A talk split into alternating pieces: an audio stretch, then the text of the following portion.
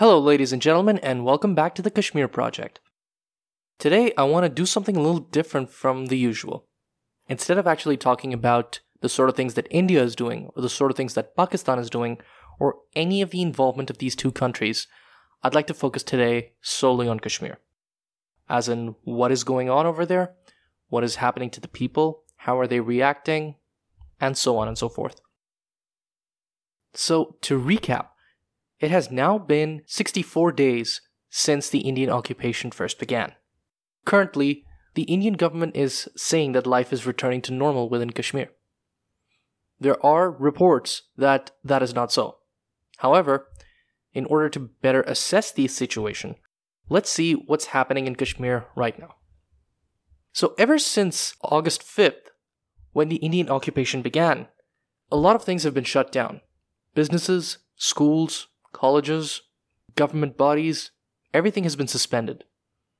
People are under curfew, and leaving their homes to go out on the streets is considered pretty dangerous.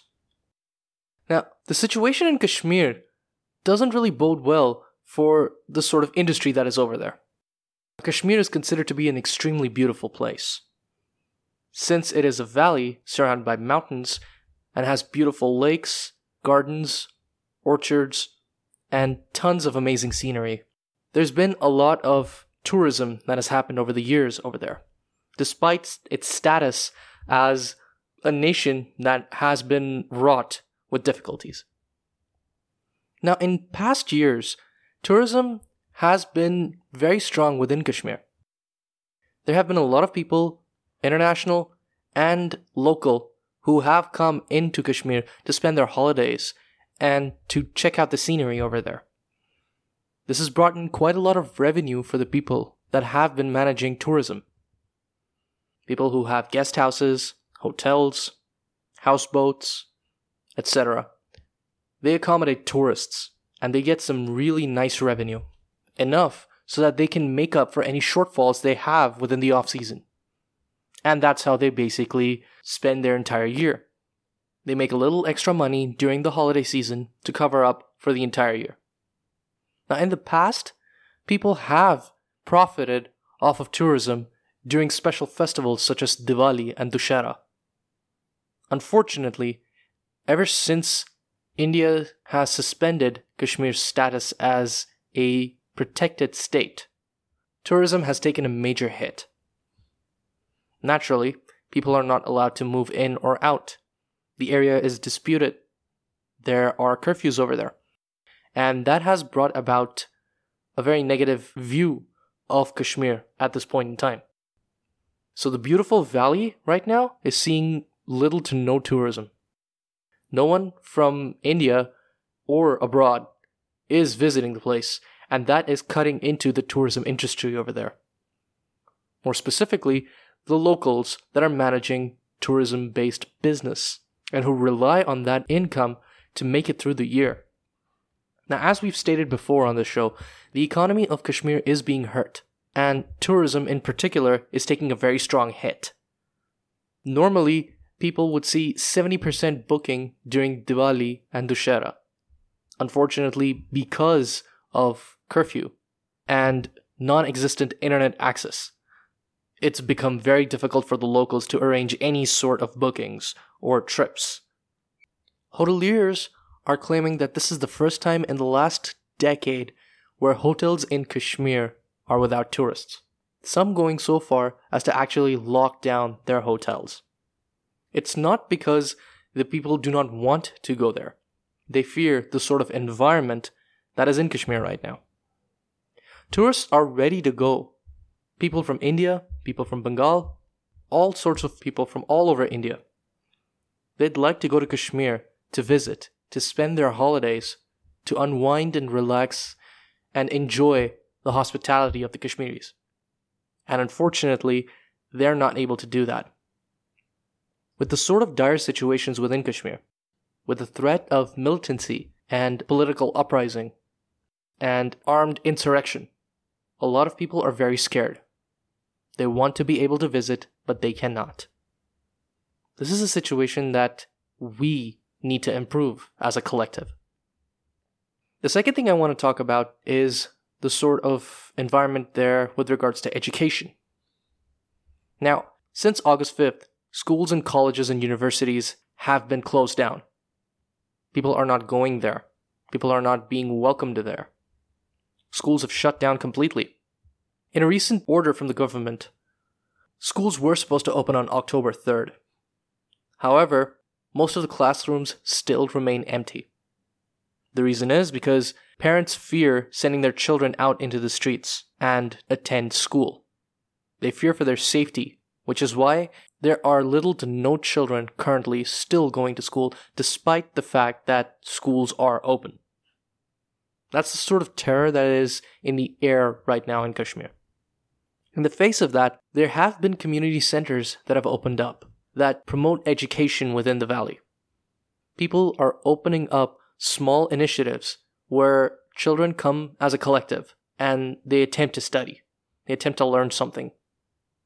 This has been working because those community centers for learning are actually within the neighborhood and makes it a little bit safer. It also helps with parent supervision, where they can come in and check on their children at any time.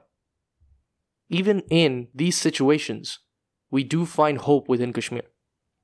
We do find them still fighting and struggling to make their lives better, to make their future a lot better.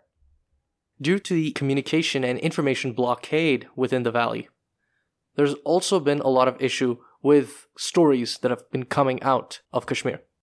A lot of journalists are saying that the communication blockade for the past two months has hurt them a lot. And journalists within Kashmir staged a protest on Thursday, October 3rd, where they demanded free access to internet and communication in a sit in. The members of the Kashmir Press Club participated in a peaceful protest. Their views are that the communication blockade is an attempt to muzzle the press in the valley. And as we've seen, stories that have come out of Kashmir have been few and far between. It's very difficult to get information out of there due to the information blockade. Because of that, stories about people, about their struggles, about their fight, they haven't reached the international community. This is also affecting the livelihood of the journalists within the valley. They're not able to earn a living and they're not able to do their jobs. Therefore, they're not able to feed themselves and their families. The support that these journalists get is practically non existent. The protesting journalists have claimed that there have been no clear answers from the government as to why it has barricaded the Kashmir journalist fraternity under a communication blockade. They demand that the government come up with an answer on how long the crackdown on news would continue. They want to know how long they will be kept silent. As far as normal life goes within Kashmir, things are looking difficult. Currently, we are in October. Winter is fast approaching. And in places like the Kashmir Valley, winters are actually very serious. Because of the sort of environment within Kashmir right now, it's become difficult for people to go out and get supplies for the winter, namely clothes. Markets are more or less shut down.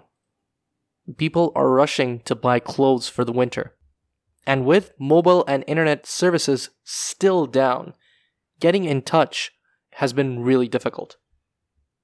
It also does not help the fact that public transport is off the roads at this point.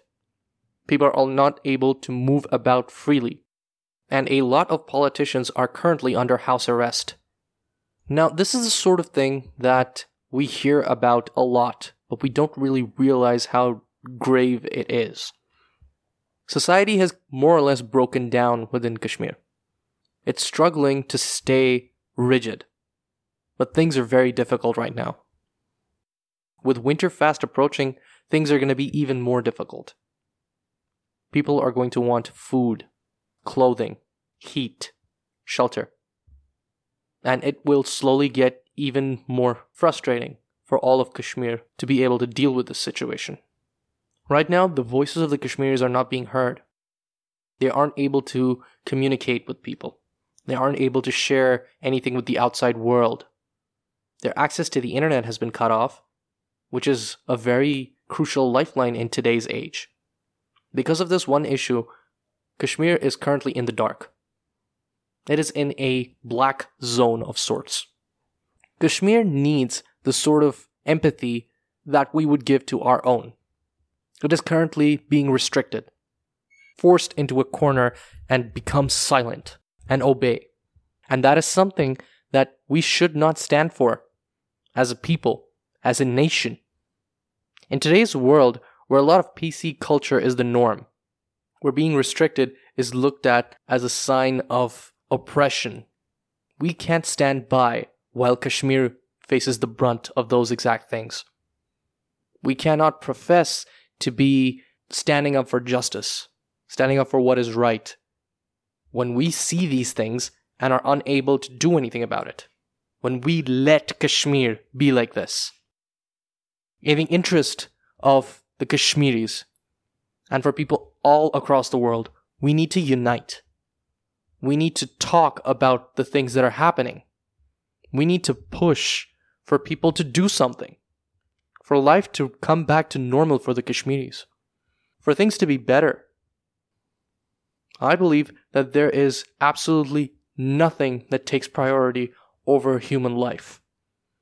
The lives of the Kashmiris are sacrosanct, and we need to be able to treat them like that. We need to give them their rights. We need to let them breathe. We need to let them stand. And we can do this together. As we've seen before, there are elements in play. There are movements happening.